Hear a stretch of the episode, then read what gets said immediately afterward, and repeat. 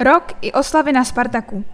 Poslední prázdninový pátek patřil v areálu Spartaku Příbram příznivcům rokové hudby.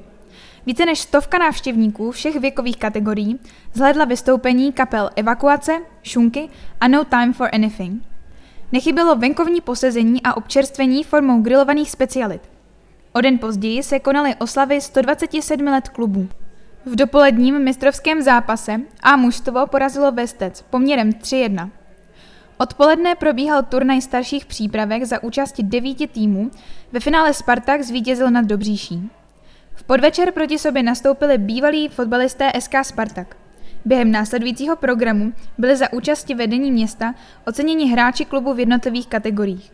Fotbalová školka Ela Neužilová, U9 David Štefan, U11 Ondřej Síkora, U13 Dominik Sirotek, U15 Matěj Kadlec, U17 Matěj Srch, U19 Michal Špindler, B muži Tomáš Machyk, A muži Karel Češka. Závěr slavnostního dne zpříjemnila kapela Signál.